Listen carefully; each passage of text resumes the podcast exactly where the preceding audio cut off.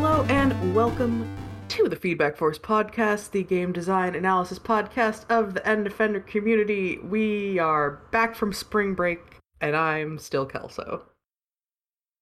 I'm Kyla. And I'm Carl. That's what I'm calling it. I'm calling the spring break. Life happens, and Yeah. sometimes we don't podcast. It's okay. Life happens, and sometimes also it's the middle of a pandemic, which I'm gonna blame for this one. That's fair. Yeah, one hundred percent. Um, it was supposed to be like, oh, you know, we're going when on a slightly longer break, or not even longer, but just like, you know, we need. I needed a shorter game because I wasn't gonna have a lot of time to play because I was going on vacation. Uh, and then I flew back to the East Coast, and then I got COVID, and uh, yeah, you know what's not a great thing to do when you have COVID is like talk for a few hours straight. Or go to the Lizard Expo. Kyla, I'm my so heart, sad. my heart broke for you when you I said I, can't go to the Lizard Expo. Like, no. Yeah, no, I was I was really heartbroken and I was like, but but but my lizard. Um, but it's fine. I'm went to a a different smaller local one last week or last weekend? Yesterday. Literally yesterday.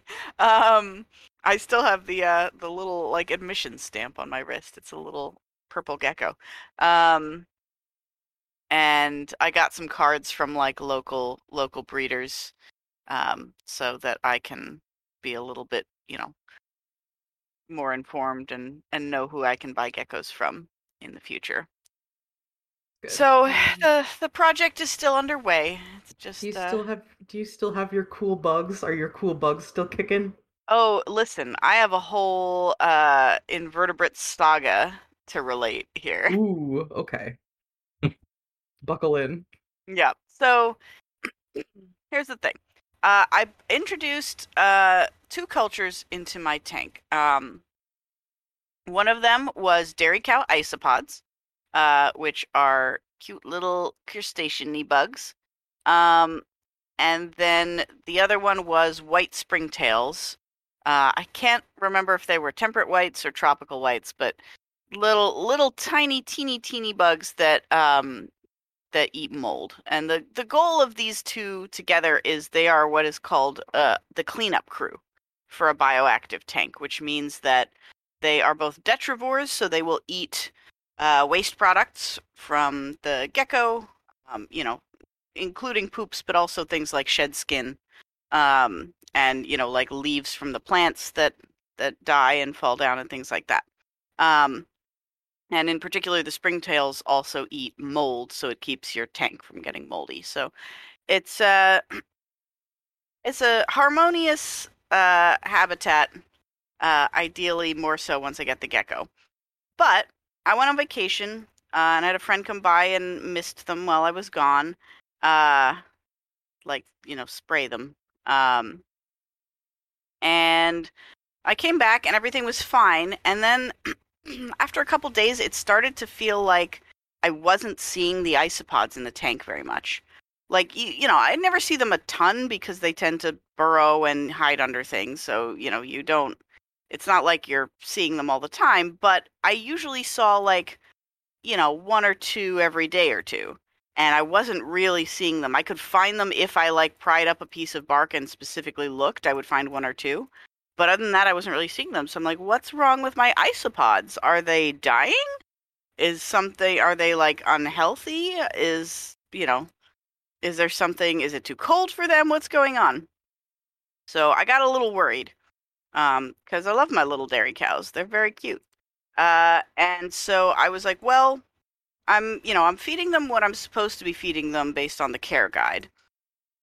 But maybe like they're not eating it or they're not finding it or it's you know not quite what they need so let me see if there's something that, that is missing from their diet um, by putting a bunch of like produce cast offs into the tank and seeing if there's anything that they'll eat so i put like a little top cutting from a piece of strawberry i put a little piece of lettuce i put some onion skin i put a little stem from a mushroom in there that a little cremini mushroom that i'd cut up and I, you know, left it in, uh, and then I went to bed. And the next morning, I got up, and the mushroom stem was completely covered with and crawling in a completely new type of critter that I had never seen before. Oh no. Um, and I'm like, um, this is not a thing I added to my tank. What's going on? And they were very, very small. Um, and they looked almost like spiders, except they had, um, they only had the three legs and they had like big, long, wiggly antenna. Um, so, but like two body segments, like front body segment and then big round butt like a spider. So I'm like, what the heck is this thing? And is this like causing trouble in my tank? So I went on a whole long journey where I like took pictures and I like tried to see if anyone in my gecko group knew what they were and they didn't and I found a I finally found a bug forum online. Shout out to Bug Guide. Um bugguide.net bug guide yeah bug shout out to bugguide.net um which has a whole little system whereby you can uh, submit photos and they will help you identify and I found out that they are globular springtails, which is apparently a thing. I didn't know they existed. They're a, a variation on springtails that are round. And so, like, you know, apparently they're they're just a thing that you get sometimes. They're like not uncommon. They're not as common as the white springtails. Um, they're a little harder to breed commercially, I guess. So they're um, like they're less often used as you know a, a, commercial species that you would put in a bioactive tank oh bonus bugs right yeah so they must have come in with one of my other uh my other cultures and just they're you know they're like brown and black so they they blend in and i just didn't know they were there uh, but of course they're springtails so they eat mold and fungus so i put in a mushroom stem and they were so excited Um, so I'm like, all right, I guess I got a, a bonus bug now, and uh, that, but that's fine. Um, you know, they're they're still springtails, so they're not gonna hurt anything else that's in the tank. Um, so then I, you know, I went back and looked at a lot of the care guides again to see if there was anything that I was missing. Uh, and one of the things that people said was that a lot of people who raise isopods keep a calcium supplement in the tank with them. Uh, and my care guide said, like, you don't need to do that if you're feeding them gecko diet because gecko diet already has calcium in it. Um, but I'm like, well, you know, maybe they're not eating the gecko diet enough. Maybe I just need a calcium supplement. Uh, so I went to the pet store, and in the birds section, they have cuttle bones, which are like the internal shell from a cuttlefish. Um, which is commonly used as calcium supplements for birds. So I bought one of those and you know broke it in half and put it in two places in the tank. And like the very next day, the isopods were back out and around and about again. Nice. and all over the place. So I've been seeing them like fairly frequently now, and I think they're all better. Um, so yeah, I think it was a calcium deficiency, and they were getting malnutritioned but they're they're fine now. Everything's good, and I am enjoying my time with the cows. Nice. I'm looking at pictures of like macro photos of globular springtails. These little guys, let me tell you, they're real cute. Are, aren't they? Yeah. Oh man, I gotta just start growing some bugs. The only bugs that we have around here, not the only bugs, but I think it must just be a climate thing here. Um, I have never seen bigger cockroaches in my life than mm-hmm. here in Virginia Beach specifically. Like not even not even in the other part of Virginia that I lived in, like 30 minutes away. Uh just massive massive cockroaches. Like they're not everywhere, but they they will hitch a ride like they've hitched rides in like at my work, they'll just kind of come in on like in a box or something. Um mm. just just fucking huge and awful. Ugh. Um I do know uh, that some of the yeah. biggest some of the biggest cockroach species are actually like outdoor only species like they eat grass grass bases and stuff. So they, you know, if they get inside it's just by accident and they don't tend to breed indoors, but I am not sure if this is of those uh, of that variety or not. Yeah, I mean the only ones that I've seen like in the like we've had like a couple dead ones in the house when we moved in, and then there was one live one that got it. Like they're not they're clearly not breeding in the house because I've only seen very few of them, and they don't. Yeah, they they just seem to kind of stumble into buildings and but man they're big um there was one in the Yeah, office wanna last say- summer I want to say German cockroaches are that variety, but I I know there's a couple. Maybe it's not the German. There's like a, there's uh, sorry we we lived in LA for a while and there's a lot of cockroaches in LA. So at, at one point we researched a bunch of them, and uh, there's like w- there's like two main varieties that live in LA, and one of them is like the big outdoor one, and one is like the smaller indoor one. But sorry, Yeah, you were think- saying. I think the ones I'm looking at I'm looking at now because I, I was looking this up at one point. I think the ones that we have are like they don't look like they look like American cockroaches, but they're huge. Anyway, um yeah, there was one in in in the office like last summer. Um it was so big just like scrambling around in a in a box um full of empty files that I heard it before I saw it. Like I heard the I heard its little legs scraping on the cardboard, and I was like, "What is that noise?" I turned around, and it was. Um. So we threw it outside and hit it with a rock. Yeah, I I was maybe about to say, did you fight it? no. Well, we fought it and won. Um. But boy, howdy, was I j- just feeling little legs on my skin for the rest of the day, just Yeah. imagining it. Yeah, So no, I maybe the American cockroach is the bigger one. Looking at some some pictures now. But yeah, I'm glad you have uh, nice, cute, helpful bugs and yes, my bugs are lovely. bugs. My Um, bugs are lovely, and they help keep my tank free of bad things, and um, including fungus gnats. Apparently, springtails will uh, outcompete fungus gnats for food, so they're good against fungus gnats as well. That's good. But yeah, that is my that is my invertebrate saga. And then I went to another um, show yesterday, and I didn't really buy anything new, um, but I did see a lot of cute critters, and I got to hold some ball pythons. Um, Nice. I do like snakes. I like snakes quite a bit. Um, yeah, they felt different than I expected. It's been a long time since I've held a snake, and I like I knew that they're not like slimy and stuff, but this one was like almost like plasticky in texture in an interesting way, and just like just hanging out, just hanging out on my arm. Very happy. yeah, it's always weird how you can like if they're like moving around, it's like you can feel the muscles like moving underneath the skin in a weird way. Yep. Um, I remember Hate when I was snakes. like, oh, do you? Oh no, they're so cute though. Ball pythons, they got the little boopy snoot. And then you walk around barefoot, and you like step on one, and you panic. I mean, that sounds like probably a bigger problem for the snake than for you. Yes, I wouldn't. but I care about on. me. the uh Carl, Yeah. have you ever seen a, a banana python? They're very cute. I encourage you to Google. I encourage you to Google banana pythons. It's just a type of ball python that's like yellow. python. I held. I don't remember the types. I, one of the ones I held might have been a banana.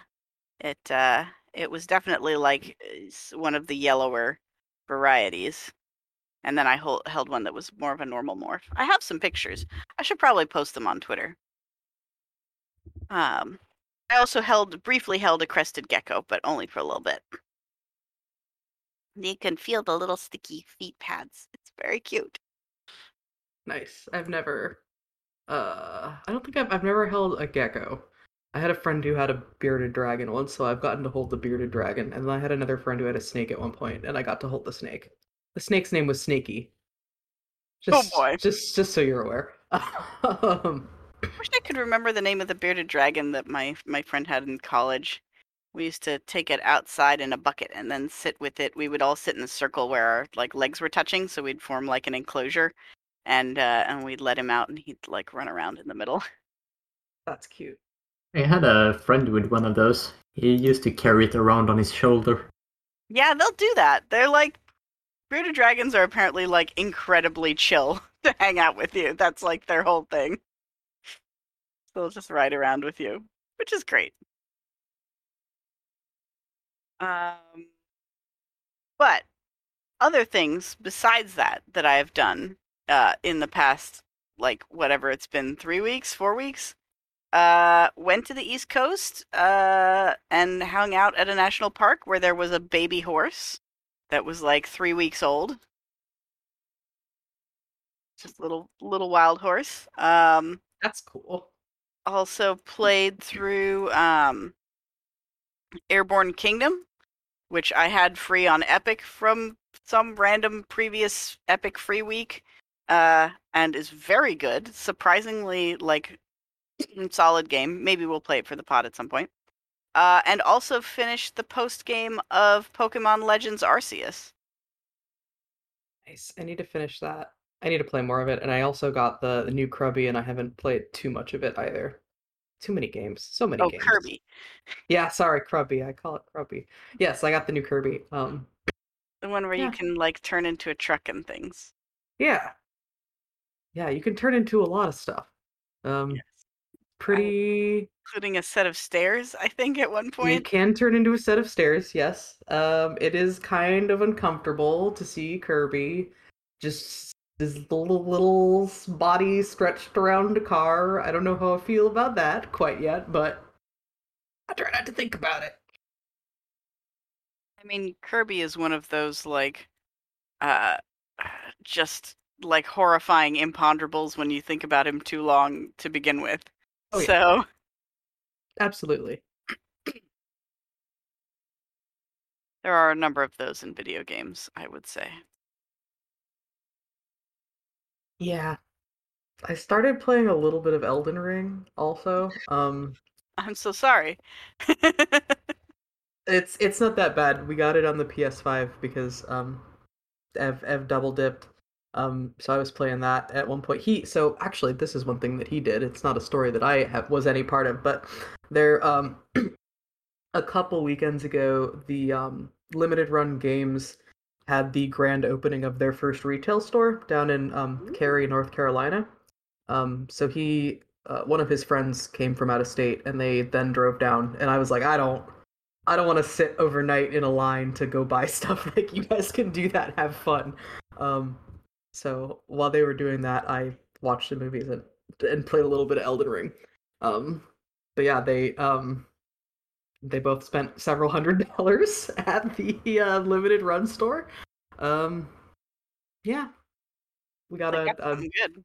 we got a boxed um let's see we got oh, which one it was no more heroes one and two like special editions and then also um the silver case like big big box set because ev ev recently played the silver case because he's a big suda guy um and really it really really clicked with him he really liked it a lot which is nice to like be able to talk about the silver case again with somebody um so yeah, Yeah. those were those were like the big highlights I think of his purchases. He got a bunch of other things, um, but nothing nothing quite so exciting.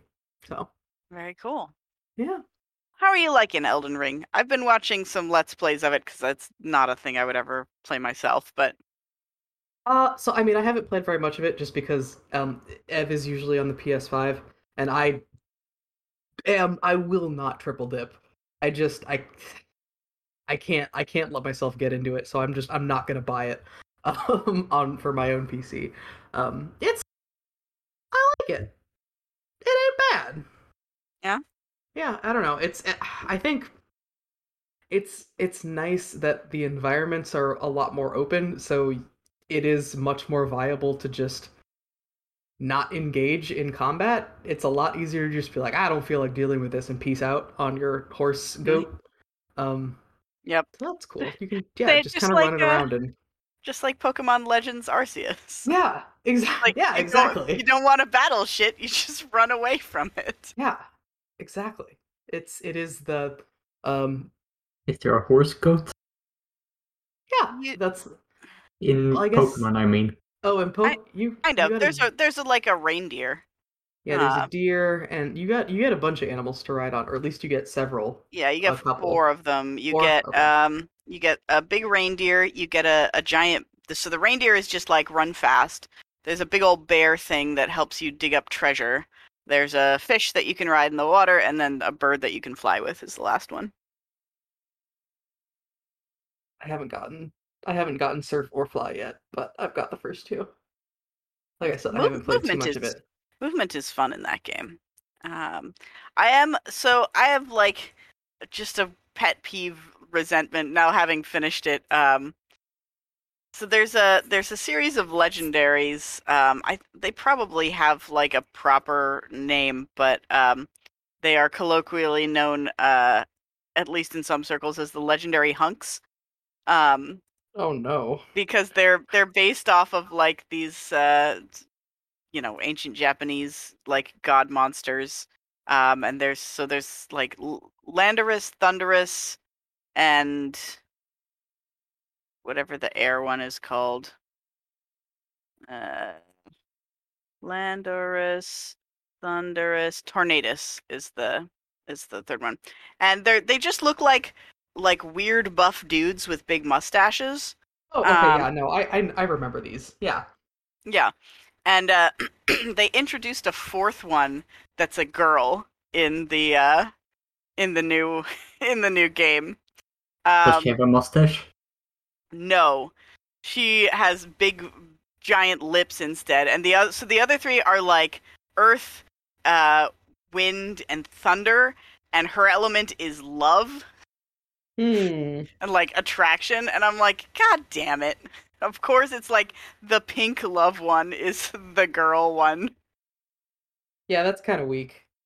and like you know the I, I don't mind the design like it's fine like visually but it like doesn't really feel like it goes with the other three and i don't know i it's i've i don't know made me mad also it's got the most freaking annoying boss fight. It's not even really technically one of the boss fights it's just like a it's like a puzzle encounter because it it runs away a bunch and you have to chase it and then like throw things at it to uh to stun it so you can catch up with it enough to uh to throw a pokemon at it.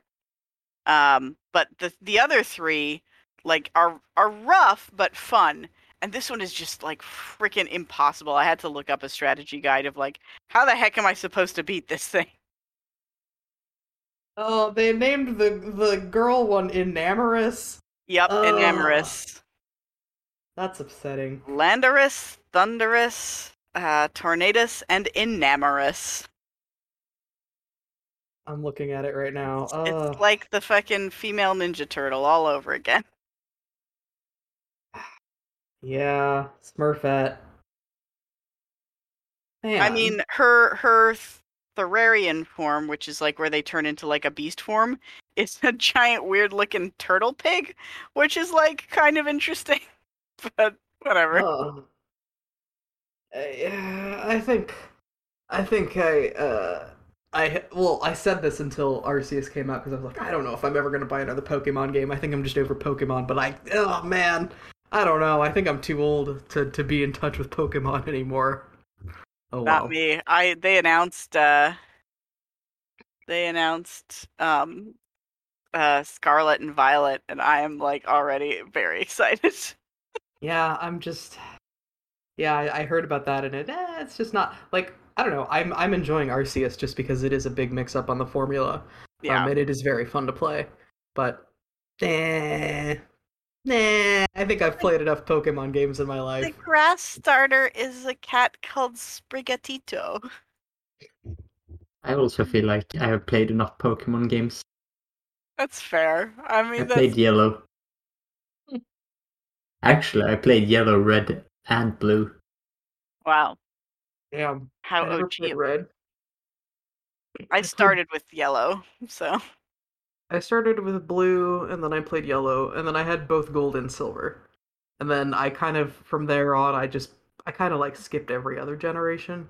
Um, yeah, I think I've played one at least one game from every Pokemon generation. Like I skipped the like Let's Go Pikachu and Let's Go Eevee yeah. thing because they were I like I haven't played a lot. Uh, I think actually I haven't played any of the games that are just remakes of previous generations. Um, but I've you know I've played all the like first first round go arounds. Yeah, I played like I played um Ruby and Sapphire or which one did I get? I think I got I don't remember. I got one of them on the on the remake rebound. Um there was one other one, I don't remember which one that I that I played as a remake that was one that I had not previously played. Um, fire red leaf green. No, okay, I guess it was I guess I guess it was just Ruby and Sapphire because I didn't play Fire Red or Leaf Green. Um yeah. Heart heart gold and soul silver were the others, I think. Yep, I did play those. That's the ones. Um cuz that came with the Poke Walker. Yeah, no, I think they have a new thing with uh Oh, maybe not. They had, for a while they had a thing where you could like um there was some relationship between like Pokemon Go and one of the games, something you could do with uh that was like connected them somehow. It wasn't exactly like transferring Pokemon from one game to another, but like there was some way you could get some kind of boosts or rare Pokemon or something, but I don't remember. I know they had a weird little peripheral for Let's Go Pikachu and Eevee, um, but I don't know what that d- did or does. Was the the Pokemon Walker was the one where you could like actually put the Pokemon like in a little Pokeball and you would like hear it as you walked around? Was that Um, that that might have been the, that might have been the new one. The one for Heart Gold and Soul Silver was basically just like a little pedometer, but um, it had like a little screen that you could catch Pokemon. So like if you walked around enough, depending on how long, like how many steps you took, um, it would like increase the rarity of the Pokemon that you could catch from the Pokewalker. Mm, Um, so it's like ten thousand steps, and you get a chance at like spawning a Pikachu or something. Um, interesting. Okay. And then you could transfer those into your game. And they, I think they had like slightly upgraded move sets from the Pokemon that you could catch in the proper game, if I'm remembering correctly, or something like they each had like like one extra move that was, you know, you get it early or something like that. Um, I I, my I probably still have my Pokewalker kicking around somewhere in like some backpack that I haven't used in a decade or something. It's probably somewhere.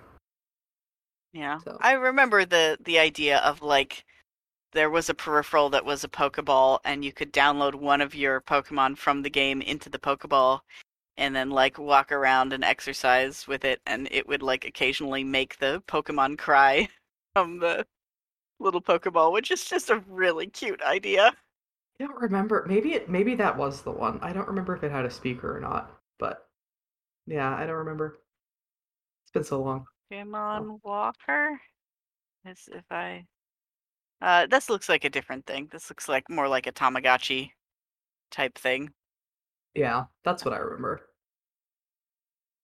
Very cute. It was very small too. Like I don't know, like the diameter of like a silver dollar or something. Oh, yeah, li- it was no, little I'm- guy. I'm seeing it next to uh the like DS cartridges and it's like barely larger than one of the DS cartridges. Yeah. Yeah, That's very, very small. very compact form factor. Ah, any other fun new games over over break, Carl? Mm, I'm playing through Grand Theft Auto 1 right now. Interesting. How's it holding up?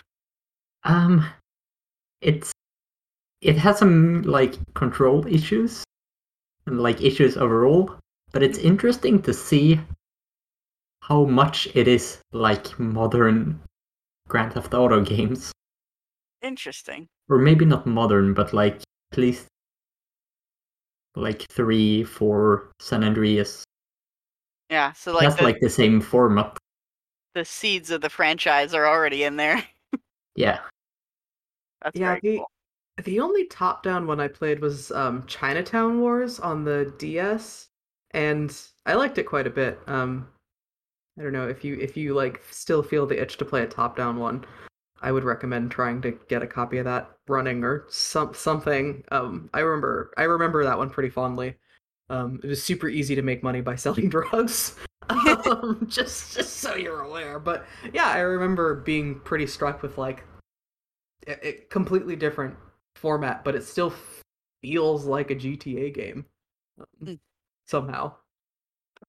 Because it is, but you know, I guess I wasn't expecting it to have quite the same feel. yeah, I played one and two a lot growing up. Mm, So I, it's yeah, I, Been I've fun never to like them. refresh.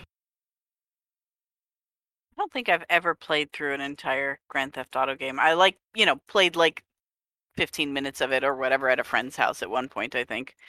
But um I don't think I've ever actually owned a Grand Theft Auto game. I mean, I don't know. I guess it's like early early genesis of open world games kind of thing, so probably I should at some point for just like general games education. I just I don't know. I have no desire to like pretend to be in a gang. Yeah, that's fair. um, yeah, the only ones I've ever actually played all the way through, like the story, have been Vice City because Vi- I mean Vice City is probably my favorite GTA game still. Um, and I played all of five, so that's about it. Right. If it seems like we're stalling, it's because I we're know. stalling. yeah, we really are. Speaking of stalling, yeah. I mean, I guess No. not really. not really. Not really. Um Cloud Gardens. Shall we talk about Cloud Gardens? We should, yeah.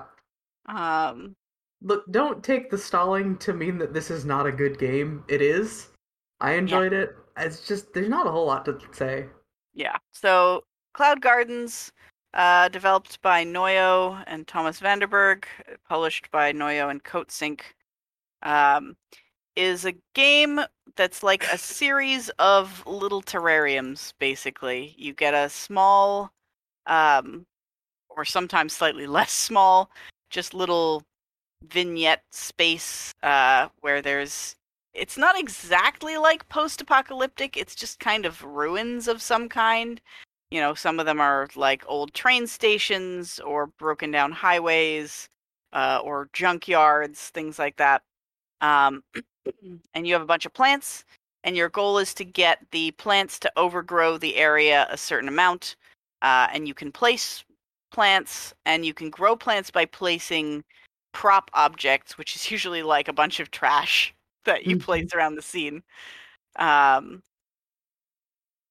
and the plants have like procedural growth it's uh and there's like a couple different ti- kinds of plants and they grow procedurally in different sort of different ways. Um, there's technically i think like 12 plants that you can unlock but there's only like three or four major form factors like growth patterns. There's the the viney ones which grow sort of out and down. Um, there's the um, like just single plant ones which grow up tall which also includes the trees. And then there's like um, ground spreading ones like the or wall spreading um, which are like the the grasses and the funguses. And yeah it's it's a very like zen like simple relaxing game. It's how do you guys feel about the puzzle element? Because i thought like it's going to be one of those oh you know it's just do it however you want but you can fuck it up if you don't if you don't like plan and pay attention a little bit Yeah, but I'm not sure I would call it a puzzle element. Still, Damn. Yeah. It's um it's Yeah. there. it's there. It's yeah, I would never I wouldn't say that it is necessarily a puzzle because you don't really have to do much more than just like be conscious of kind of putting your plants close enough together to you know reap the benefits of multiple or to you know so that multiple plants can reap the benefits of a single item um like there's a there's a balance to it to you know because you can only put so many plants in an area before they kind of crowd each other out um and Yeah, you and you have a you have a limited number of props that you can place per level Mhm. so if you run out of props and you're kind of shit out of luck yeah but it, it doesn't feel like a puzzle in that there's uh, like a solution. It just Mm. feels like these are the parameters that you have to sort of abide by. Um, Yeah. The which thing I, the, I guess it's different than a puzzle. yeah, the, th- the thing it reminded me most of that we've played is actually unpacking. Um, which I felt had kind of a similar sense of like there is a like an end state goal that you need to achieve, and uh, sometimes it can be trickier than you expected to be able to like find the right spot for everything. But if you're you know, if you just put a little more time into it or uh, you know, pay a little more attention, it's not like it's it's not like it's going to like punish you badly for Although there are some levels that are like multi-level where you have to like do a certain amount and then you unlock more of the level and do a certain amount and then uh, you unlock more of the level. And if you fail those in a later section, you have to go all the way back to the beginning. yeah, that was uh, a little annoying. And I did screw that up like occasionally. Yeah, so did I. Um, anybody else exclusively try when possible to put lawn gnomes in in chairs? I did uh, like I did like to put lawn gnomes in uh, in little scenes where they were like clearly having a conversation with each other when possible. It, they're also like the only item that when you drop it, they make like a little kind of humany sound, like. Yeah, it, it makes like a like a Minecraft villager noise.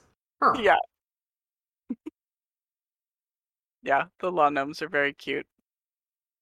Um, it's the I it was it's interesting to me how they tried to do um like the the plants do have some subtle differences in the ways that they that they feel and they behave and there are i think strategically sometimes when it's better to use certain types of plants over others. Um, like you know something like pothos grows like really um, sort of quickly and you know takes on a large area um, like the as well the the ferns as well um, but they don't produce as many seeds for you to then get plants more plants later. So the idea is like you place a plant you grow it a certain amount and then it will produce seeds and you collect seeds for points and once you have a certain number of points um, you can like buy a seed for another plant. And different plants like have different amount of areas they cover. They have different er, number of growth stages they need before they start producing seeds. They have different amount of seeds they produce and they have a different cost that it costs to buy us a, a new seed from that plant. Um, I And- would say like they are different, sure, but they're not that different. Yeah, they're not different enough that like you can't just like ignore strategy and use your favorite one if you really want to. Yeah. Um, I could see like you know there being a hardcore mode of this where you have to pick like the exact right thing for the right job and put stuff in places, but I I, I mean that's not really the like tone of this game in any way. So it's mostly just, you know, about making like beautiful landscapes and startling some birds. Um and yeah, having things overgrown. I do love I've said this before, but I think the mark of a good tool is that it's very easy to create something that's like that's good, that looks good and is attractive and like works well, and it's very uh hard to make something that's like really shitty. Uh, like you actually have to kind of intentionally work at it, and I kind of feel like this game fits that for me, where it was like I'd have to be kind of doing it on purpose to make something that didn't end up looking like this sort of gorgeous overgrown ruin at the end. Yeah. Yeah, Uh, I, I Also, end it does feel really nice when when like you're able to sort of hit your goal where you're able to proceed and be like, oh, I've got all I've got all these extra props. Like, let's go, let's go, boys. Um, and Mhm. just grow a ton more stuff. yeah. So they have a they have a built-in photo mode in the game so that if you like the way that uh, your thing looks. You can just take a picture of it. And I ended up taking a lot of pictures where it's like there's no particular reason like why you know I'm, I'm probably not gonna like look at these again but i'm like i'm proud of the way this looks. I think it came out really cool. I just want to take a picture of it. You guys have a uh a favorite uh favorite plant?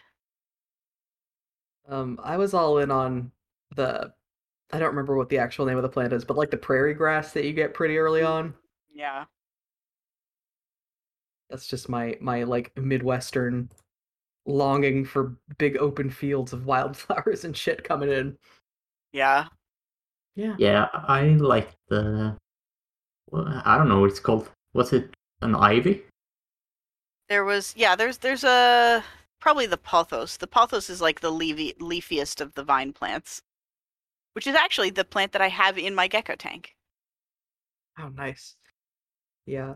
The wisteria looked nice too. It reminds me there's um there's a house down the street from us that has it's it's so funny. They've got a wisteria tree growing, but it's like it's a little little guy. Um it's like shorter than me probably. Um but it's still it's still blooming. I don't know. It's just funny to see like a wisteria tree that is like flowering and looking beautiful, but it's also just it's a little guy, like right in the middle of the front lawn. So I get to see that when I leave and come home every day. Yeah, no, the wisteria was definitely one of my favorites because it has like the big hanging, hanging flowers sections that look really pretty. Um, so I found a I found a little image where I can I can sort of rattle off all the plants. Oh, Um, nice. so for vining plants, you've got the pothos and the wisteria and the kind of the ferns. The ferns sort of go in all directions. Um, I guess the ferns and the I want to say moss uh, are two sort of omnidirectional plants. I don't really know the the I didn't use the moss ones very much. They're like these big poofy balls that you drop on a thing. They just make more giant poofy balls. Um, so it looks like there's there's 13 total plants, and then also rain clouds, which you get eventually, which lets you spend seeds to just water plants instead of planting new ones. Um, so let's see. In order, we've got the bamboo, uh, which just grows straight up and uh, has little blooms at the top. There's the moss. Um, there's the pine tree.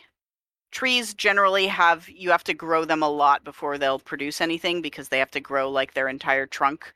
Um, and then at the end they they produce like a lot of seeds. Uh, then there's the palm tree. Then there's ferns, which was one of my favorite because ferns cover everything. Mhm. like they take a while to produce seeds, but they are very prolific. Um, there's the monstera, which is like um, they look like sort of a big bushy palm leaf sort of thing. Um, I don't actually like.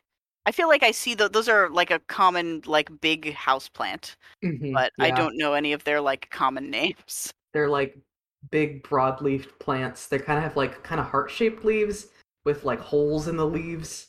Yeah. Um, and there are some there's some varieties that have like part of the leaf is like white and green. Oh, they're cool looking, but I don't think I get enough light to grow them here. Yep.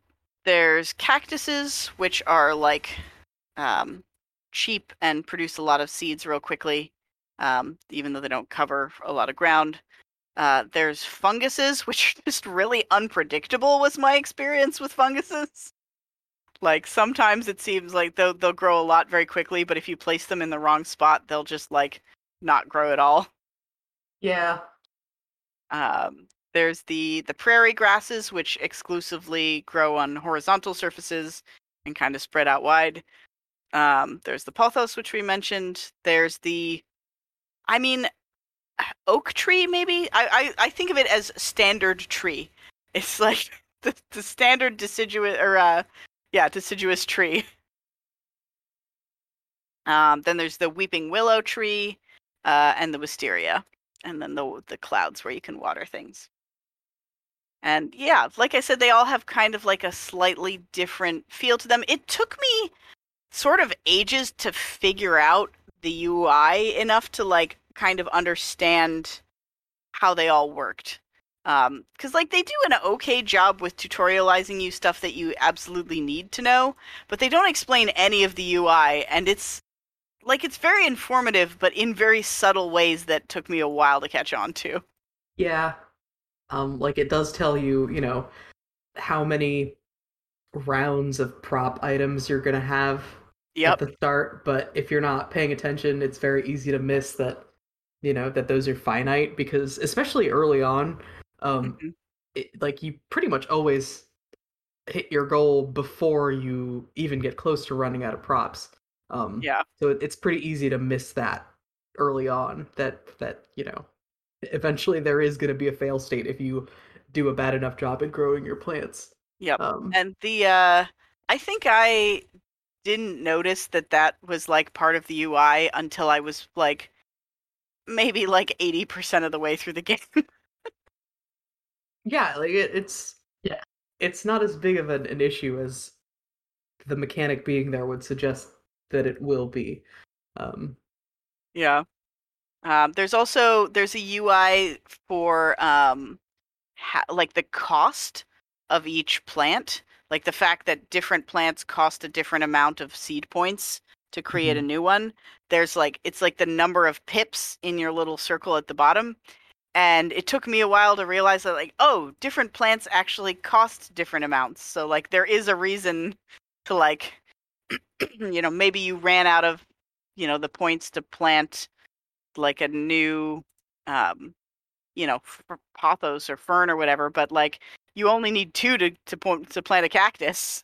So yeah. Cactuses are cheap. Monsteras are pretty cheap, but they also don't give you a lot. They give you like one big seed. Yep. Um, trying to think Yeah. of what else is cheap, but I don't remember off the top of my head. yeah, there were a couple of them that are just I think the fungus also is just like two. Um hmm and fungus gives you a lot of seeds, but it doesn't give you a lot of seeds until you've grown it for quite a bit.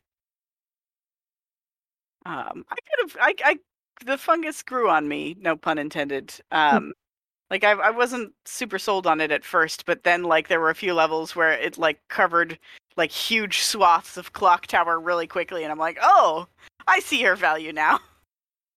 Yeah.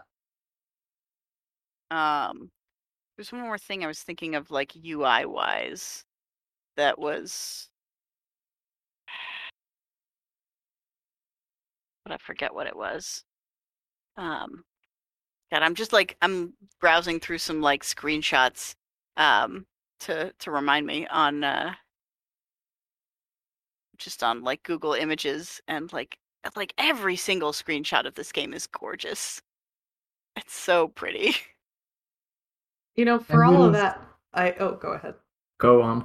I was gonna say for all for all of like how you know the goal of the game is to build a pretty environment and it's a gorgeous you know it looks really nice when you manage to get things growing. I didn't I didn't touch creative mode once. I probably should have done that. I played it a little bit at the end. It's uh I mean it's very comprehensive, but uh, there's no intrinsic motivation to it obviously because it's a creative Yeah. mode. So, you know, it's like if you want to make something real specific, you can. Um basically it lets you place props however you want. Um which is a um like it, it's it's a more um like granular prop placement than than like the normal course of gameplay. They actually give you unity controls a little bit where that, that little like three directional arrow thing appears with like where you can like move and rotate the the chunks that you're placing. nice. Um so you can move that and then you you can place any of the plants at any time and they automatically max grow uh, Ah, when you place them. So that's um cool. Yeah, there are a few little like extra mechanics kind of sprinkled in throughout. Like there's um there are uh planters that start appearing in certain levels, which are like, you know, uh vine caging or like just like literal earthen planters. Uh, where if you plant a seed in it, it, grows to max growth level immediately. Um, so you can like You can get some good seeds harvesting off of it. Um, you kind of like figuring out like finding those is like important because sometimes they hide the planters and or extra seeds like in the level and you have to kind of move the camera around a bit to find them Mhm. uh, and there are some levels that you can like definitely fail if you don't use the planter at the right time yeah. um, but it's you know like i think that's kind of part of the interest is like getting to a new level and kind of like looking around it and surveying the space and like coming up with sort of a plan of attack of how you want to approach it um another sorry go on I'm gonna come out as a hater of this game. But I understand that this game is probably not for me. and- yeah but I just don't see the point yeah of no like i was what I'm doing. I was kind of suspect suspecting that this might be as I was playing it that like oh I think Carl's really not gonna like this game. it's very much just kind of a like a Zen mode sort of experience. Like there's not a lot of gameplay to it. It's just a lot of um you know pick something aesthetic and just like enjoy, just feel it out. It's a very it's sort of like a hippie kind of game, I guess. Yeah, Yeah. and I think I get my like Zen kicks more out of like having clear progression. Yeah, that's fair. There's a whole interesting like overworld map in this game where you like as you do levels, you like open up nodes on the map and sometimes whenever you come to a branching point, you have to like decide which new types of maps you want to go to.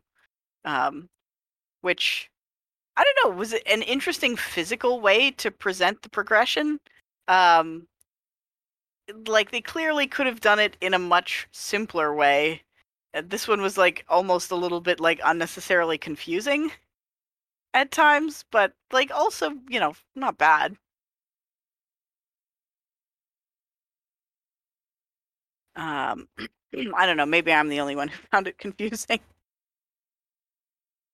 Yeah, I I wasn't sure why it was there. yeah um, like it serves it serves a purpose, I think.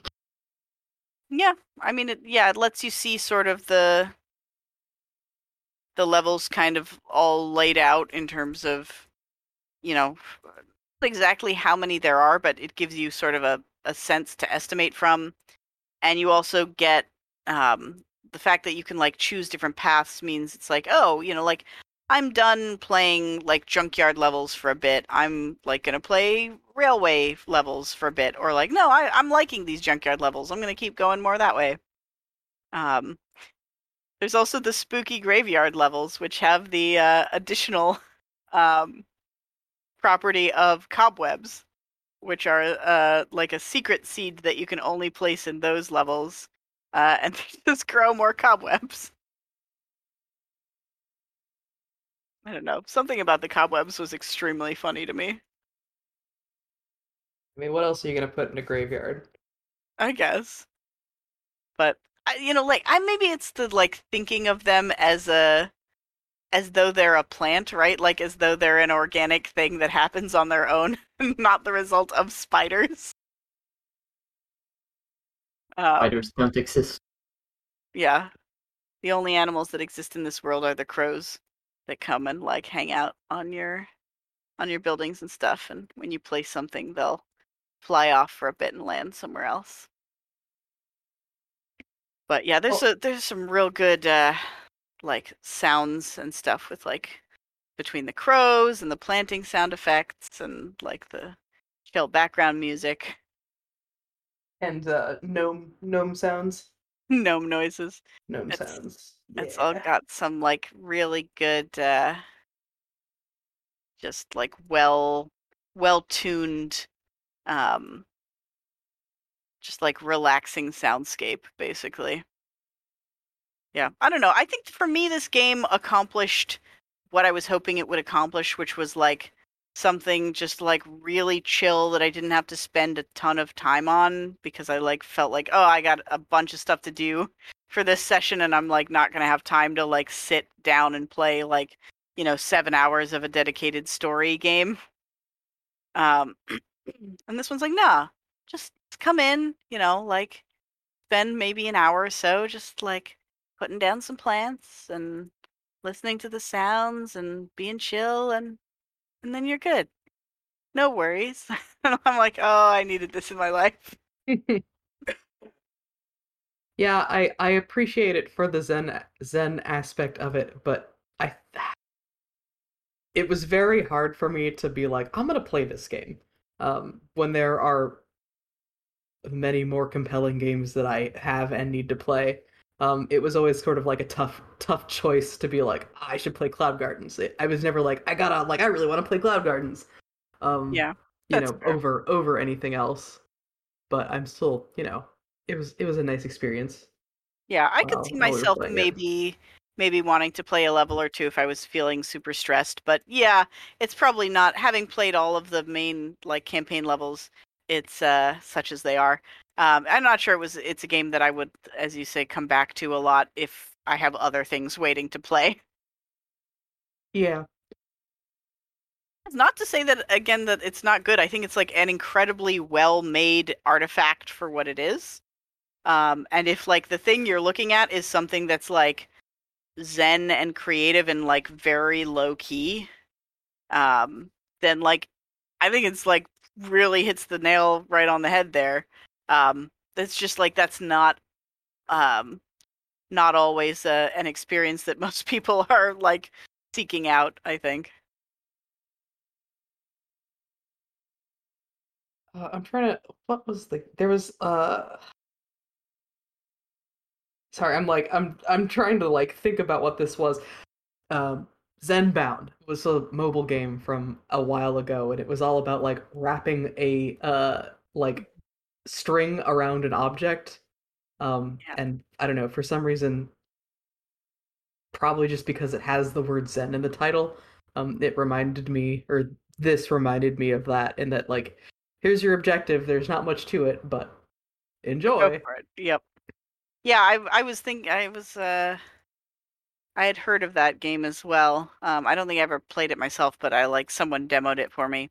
And yeah, I think that's a similar kind of experience. I was definitely as I played this one thinking like I bet this would make like a really good mobile experience. I'm not sure if most mobile platforms could handle it because it's got like this procedural growth stuff going on. Yeah. Um, but this definitely feels like something where I might like, you know, play a level or two on the bus on the way home, just kind of for some peace of mind. Um, which I didn't because I had it on PC, so I had to play it Yeah. like literally in my desk chair, which is not the best environment for it, I think. Yeah, that that that doesn't help either. Um I guess I guess we all gotta get a Steam Deck so we can play it on on car rides and in the in on the bus, etc. Um, yeah, something like that. Um, I don't know. Maybe it would could be really well optimized for mobile. Maybe it's already on mobile for all I know. Um, let me just double check that it's not. Uh, Cloud Gardens platforms. Um, it is available on the Switch, so you can get it on the Switch and take it with you that way. Um, other than that, it looks like it's just various like you know, it is on consoles. It's on like Xbox. Uh, yeah, so it looks like Switch, Xbox consoles, Windows, and Mac. Um, no PlayStation that I can see, but that's fine. But yeah, I would say that like this is a good Switch game because if you're taking your Switch w- with you to like lie in bed and do do a level before you're going to sleep at night or something to just kind of calm you down. yeah. Um, I think that would be sort of the ideal ideal play scenario for me. I I would have gotten it on Switch were it not for the fact that I already owned it because it was in one of those giant bundles. Yeah. Uh, I'm so scared of buying indie games on Switch because like there's so many that's such a bad port. interesting. I just Yeah. think about the time that I played Genesis Noir on the Switch. well, yeah. That I mean, That that wouldn't have been a fun experience either. Uh, in any other way, though. Um, yeah. And I mean, like that. That also like that was less the nature of the Switch itself and more the nature of like it being it like not being designed as a console experience. Like I think it would have been equally awful on PlayStation. that's true. Um, like it was clearly meant for a mouse like point and click interface, and so not having that was like, well, you can go back and listen to our uh, our episode on Genesis Noir to hear us complain for like an hour or two about how much we hated the controls. yeah. And how much we just didn't care for that game. Um, Yeah. spoiler. Yeah. Got it that game's could have been so good. It was so close to being so good. Um Anyway, uh but Cloud Gardens, um yeah, like I said, I think probably a not for everyone sort of thing. It's like a very specific experience, but I think like a very well polished and like well made version of that extremely specific experience. Yeah. It does what it sets out to do. Absolutely. So if that's a if you've been feeling like incredibly stressed lately and you just want something, you know, creative to do that makes you think of the natural world, check out Cloud Gardens. It's a thing. Yeah. The end. Yeah, I think we have just run out of things to talk about. um, Yeah, we might have. Um I don't know. I mean like, you know, we could go through like some of the props and you know, some of them were kind of like fun and weird. Some of the like some of the landscapes, especially the like um the old greenhouses and the old um like some of the old railway station ones were just like super super gorgeous um Mhm. so we could get into some of the specifics but like uh, that's hard to uh describe over audio it really And is. like yeah. putting cars in a way that that it looked like they were flying. i liked uh, i liked placing a big old train car on the old tracks after i'd uh after i'd finished like gussying up the place I there was- like putting objects at the very edge of the like playable space so that you still got credit for putting it down, but then it just falls off and you can put more Yeah. stuff there. you don't you don't get yeah but you don't get that for free because uh, if it falls off it, it pops back into your inventory and you don't get credit for it the second time Oh, does it? Damn. Yeah. Okay, never so mind. you so you still have to uh, you still have to like use it up and place it successfully before you'll get the next like group of items Oh, I so- thought I was being clever. no I guess I'm saw, not. they saw you coming Ah, That's fair. Good thinking. Good looking out, game. Yep. Yeah, no, I thought that at first as well. I'm like, oh, so I can just like tip these over the edge every time, and then eventually I'm like, oh no, there they go. They're they're popping back up. But that also happens if you accidentally destroy one of your plants. The seed like falls off the edge and then pops back into your inventory. yeah, So that is true. That's nice. They don't punish you for like accidentally destroying stuff. It's an interesting balance because like placing new items just if you accidentally hit parts of the plant you've grown, it destroys it, but also you need to put it close to the plants so that they'll grow more. Um, so it's there's I don't know, there's like an interesting built-in tension in these mechanics that like isn't fully explored i feel like because they're making a zen game and they don't want it to be like crazy super challenging um Also, it's physics based, so Yeah. you're gonna end up accidentally destroying your stuff anyway. yeah and sooner or later you're gonna drop something where you didn't mean to drop it or it's gonna like bounce and roll in a spot where you're like ah no shit um so Yeah. You do get one undo if you need to like.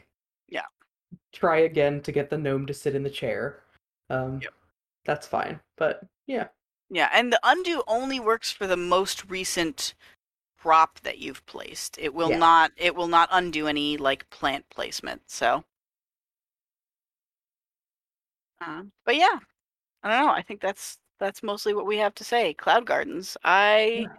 I, you know, it was pretty much, I think, exactly what I was expecting it to be, and that's fine. Like I was pleased with it. Yeah. Um. All right. Should we uh, intro what we're gonna play next? I think we should. Yeah, I've sure. already forgotten. Oh no, I remember what we're playing now. Right. Carl. The next game we're going to be playing is the Stanley Parable Ultra Deluxe, Yeah. which is uh, a remake or remaster or re something of Stanley Parable Nope. made by Crows, Crows, Crows. Yep. I have heard it described as sort of a stealth sequel, um, which is how also how they described the uh, the DLC for um, uh, Outer Wilds. So I still need to play that. it's so Oh, good. I know. We could do that for one of our uh, for one of our pods if if you want an excuse. I've already played it, but like I'm happy to Yeah. talk about it. Yeah. Um yeah, I have also heard stealth sequel. Um so we'll see. It'll be interesting because like my I guess what I'm thinking is that it, it is sort of the equivalent of what the retail version of the game was to the source mod. Um and I have played the source mod and I have played the retail game. So I guess this is just the next step in the progression. Yep. Next uh n- next uh, expansion outward in the Mhm. uh Oh gosh, what was what's the name of that video where it like zooms out and zooms in a bunch and shows you like the the exponential size of the universe scaling. Oh, I don't know. I've seen something similar with like a big, big fractal. So I'm just going Yeah. to assume that that's the same concept. Ah, is it just called Powers of Ten? Uh, might just be called Powers of Ten. Yes, Powers of Ten. Uh, if you, sorry, this is like so tangential.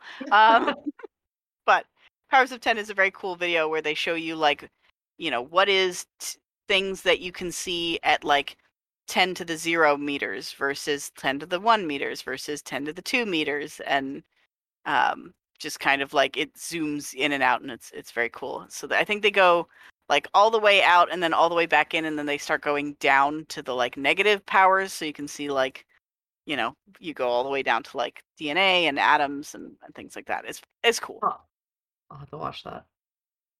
um Seems like a thing. anyway but stanley parable probably not related to powers of 10 um but an expansion on the existing content so the deluxe edition has like all of the original edition stuff plus also some more stuff it sounds like Yeah. um and i've i watched someone stream some of it so i've already seen a little bit of the more stuff part but uh i'm still excited to to see more Yeah. It's like, I don't know, coming back to the Stanley Parable after. I guess the the retail version of the game was like nine years ago, almost a decade ago. I want to say it was 2013. Um, so this Yeah, this is like I don't know. This is just like a game that I was not expecting t- there to be more of. So that's interesting. Um, yeah Yeah, and also when it released, this was kind of like new grounds. It did. Yeah, it was. Yeah. It was one of the you know early games to be like very meta about games in general, and uh, in game design. Is the is the guy who did this the same guy who did the beginner's guide? Yes. Yeah. So we played. Or One of one them. Of, one of them. Yeah. Yeah. Um. Well, the guy who's like narrating the beginner's guide as a character version of himself worked on this game, right? Yes. Yeah. Uh, Davey Wreden. And Um. the other one is William Pugh, which I feel like I gotta say them both. Yeah. yeah yeah um so and you know we had we had a lot to say about the beginner's guide Yeah, honestly, Uh, I'm I'm kind of surprised that yeah. I have not talked about the Stanley Parable before, but yeah, here we go. yeah We so also played uh, Langeskov. oh is that also them It's the other one. Oh, okay. It's William Pugh. Okay, gotcha. That makes sense. You know that kind of the the the beginner's guide combined with Dr. Langeskov kind of encompasses what the Stanley Parable is. So it's uh it's really funny that like yeah, it's those two people working together because yes, you can absolutely see elements from both. So, yeah. So, you know, expect funny, expect like some, you know, meta commentary on the nature of games a little bit and uh more than that we probably shouldn't say because it's a game that's like best like experienced for itself. Yeah, I, I'm i'm curious to see how like how much of the sense of kind of surprise and cleverness is going to be there 10 years out from the you know this kind of meta game idea Yeah. really popping out um you know into the consciousness of the gaming public at least um you know i'm sure i'm sure it's there because everybody has been very excited about this um so obviously there's probably something to it um so yeah, i'm just curious no, to see I, how uh, this plays out I went to um, when I went to get it on Steam. Um, it suggested to me um, like games on your on your list that are similar to this, or games that you've played that are similar to this, include Undertale and what uh, what became of Edith Finch. okay Um, and I'm like, yeah, okay, I guess. yeah like it's kind of meta in the way that Undertale is kind of meta, and it's it's sort of a walking sim, but like with other things in the way that Edith Finch is. Edith finch is one that i like still think about It's a good game, what a good game very solid. Yeah. Recommend that one to anybody who hasn't played it yet.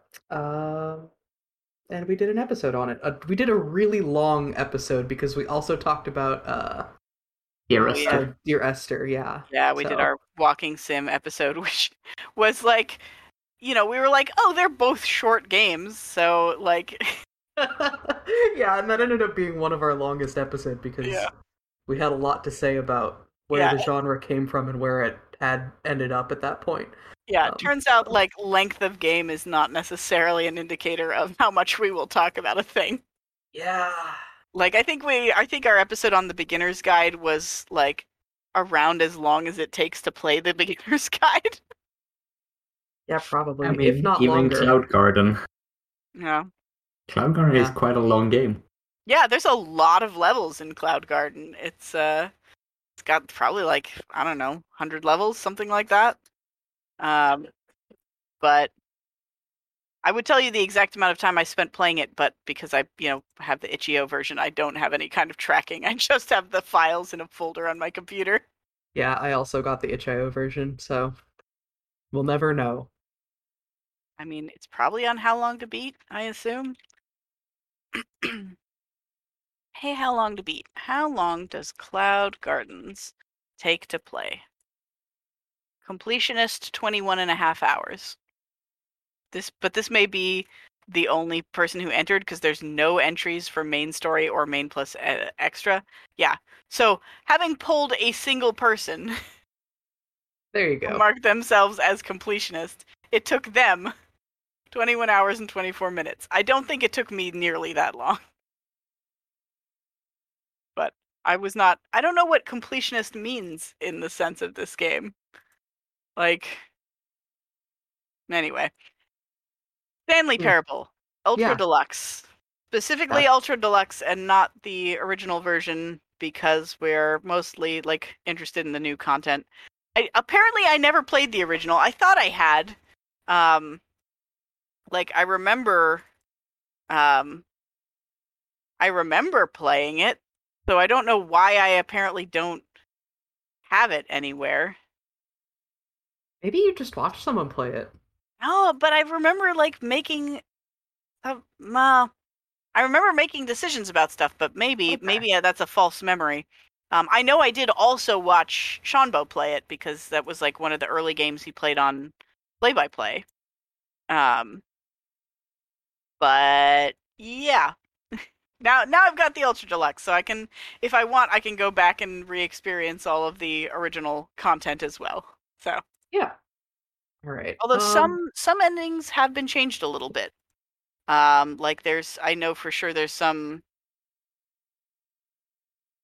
out of context. There's a there's a spot in one of the endings or one of the paths where it makes reference to um, some other games, and in the original it was Minecraft, um, and they've since changed it to Firewatch, and uh, Okay. and I think League. um, yeah, Rocket League was the other one. Well, two games that I've never played. Yep. Perfect. Did- I, Did we Hmm? not play Firewatch for this straight? No, this, uh, didn't. that was another one that Shanbo played for play by play. So I still want to play Firewatch at some point, but I just haven't gotten around to it. I mean, you know, if you feel like you don't have time for it, like put on Shanbo's playthrough in the background, Yeah. and I think that's fine. Yeah. Oh, anyway, should we do plugs, gang? Yeah, let's do plugs. All right. Hello. You can find uh, the podcast Twitter on Twitter at Feedback Force. You can also find my Twitter on Twitter uh, at Kelso Time Bomb. There Um, it is. You can find my Twitter on Twitter uh, at Kyla underscore go. Uh, and you can find Wintermoor Tactics Club's Twitter on Twitter at Wintermoor TC. Uh, you can also buy the game Wintermoor Tactics Club on uh, all consoles and PC and Mac. Nice. Yeah, and you can find me on Twitter at Skug3. Very I, nice. I actually, now that I say that, can you do? Can you can get Wintermoor on Mac, right? I've never actually tried, so. Uh, Wintermoor Tactics Club, where are you? Uh, Wintermoor Tactics Club store page. Does it list Mac as available? I think we released for Mac. I hope we released for Mac. I actually don't know where on Steam you find that information, so never mind. Hang on, hang on. I can. I. I. I. I it's got to be here somewhere. Uh. You're a uh, Mac user, you only have yourself to blame. Yeah, That's like true. why are you why are you gaming on a Mac anyway? Uh, Let's be honest. Uh, Uh, I guess it doesn't look like it does. um, Mm, here I will go to the Wintermoor Tactics Club website, wintermoortc.com. Um, nope, we're not on. I Mac. don't think. Yeah, I don't think Mac is supported. Okay, well. Buy now on buy now on Steam, GOG, Switch, Switch, PS4, Xbox One, or the soundtrack on Spotify. Um, but we're on GOG now, so that's a thing. Oh, cool. Very Um, nice. I guess it wouldn't actually tell me if it was Mac on. It just says Steam, which could mean anything, but I don't think we are. Um, yeah, I feel like if you if you are a Mac user, you have some other way to play games. Yeah. Because you're you sure as heck aren't playing them on a Mac. So yeah, yeah. but All right. point, the point is, it's a good game, and people should buy it because Yeah. because like it's don't you want to play a good game about about kids fighting uh against was going to say against authority that's not quite right but I don't know spoilers anyway listen uh, clearly I did not get enough sleep or something I'm rambling a lot Fair. You know what? We took a, we took some time off, and we're getting back into the podcasting groove. It's okay. It happens. Yep. I think this episode has been more focused than, like, for example, say the Donut County episode, which I have never gone back and listened to. I feel like I remember when we recorded it, I was like, "Oh, this wasn't a good episode," and I I feel like if I go back and listen to it, I'll th- I'll think, "Oh, this wasn't a good episode," but you know. oh no I I remember nothing about that episode but I remember enjoying the game quite a bit so yeah, the game was good. I just think we could not stay on any sort of topic um, at all while we were talking about it. So Yeah. I may have to go back and re-listen to the uh, our Kentucky Route Zero episode because a friend of mine just finished playing it and like uh, was was I guess like a little disappointed in it and I was trying to remember like I remember I liked that game but if I go back and listen to the episode like was I disappointed right after or was I like really enthusiastic in that episode I don't remember I was disappointed until I thought about it for a little while and was like, no, actually, this is a good ending. Um, so Yeah. Right, I'll have to go back and see what what uh, freshly experienced me felt versus me who's like sat with my memories of the game for a couple years. yeah. Um, and while we do that, you can go. You, the listener, you can uh go play the Stanley Parable and think about it. And uh, if you want to be on the episode for the next time we record, that's a possibility as well. You could just hit us up on Twitter or join us in the Discord here. Yeah. Um, yeah, but until then, thank you for listening. Thank you for bearing with us as we get the the podcast gears turning again. Uh, and we'll see you next time. Bye, everybody. Bye bye. Bye.